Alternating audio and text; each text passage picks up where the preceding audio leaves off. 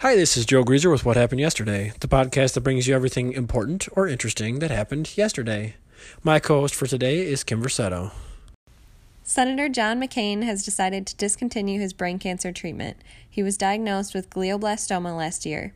His family released a statement revealing the decision and thanking supporters.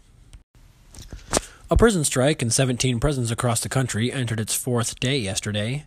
They are protesting prison conditions they say are tantamount to modern day slavery. Through September 9th, inmates will engage in a series of actions, including hunger strikes and sit ins, to demand prison reform, access to rehabilitation programs, wages for their labor, and an end to lengthy prison sentences. A 26 year old former government contractor named Reality Winner has been sentenced to five years in prison for mailing a classified report to a news organization.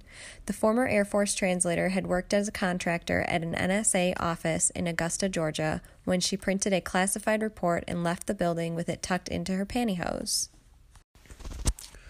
World Bank has launched the first bond instrument built on blockchain. Blockchain is the technology behind Bitcoin and other cryptocurrencies. World Bank mandated Commonwealth Bank of Australia as arranger for the bond. The two-year bond raised 110 million Australian dollars or 87 million US dollars. Citing insufficient progress on the issue of denuclearization, President Donald Trump nixed plans for Secretary of State Mike Pompeo to make what would have been his fourth visit to North Korea Friday, canceling next week's trip just one day after it was announced by Pompeo.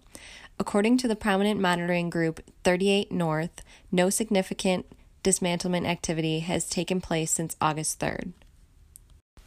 That is what happened yesterday. If we missed anything important or interesting, head over to the What Happened Yesterday Facebook page and leave us a comment.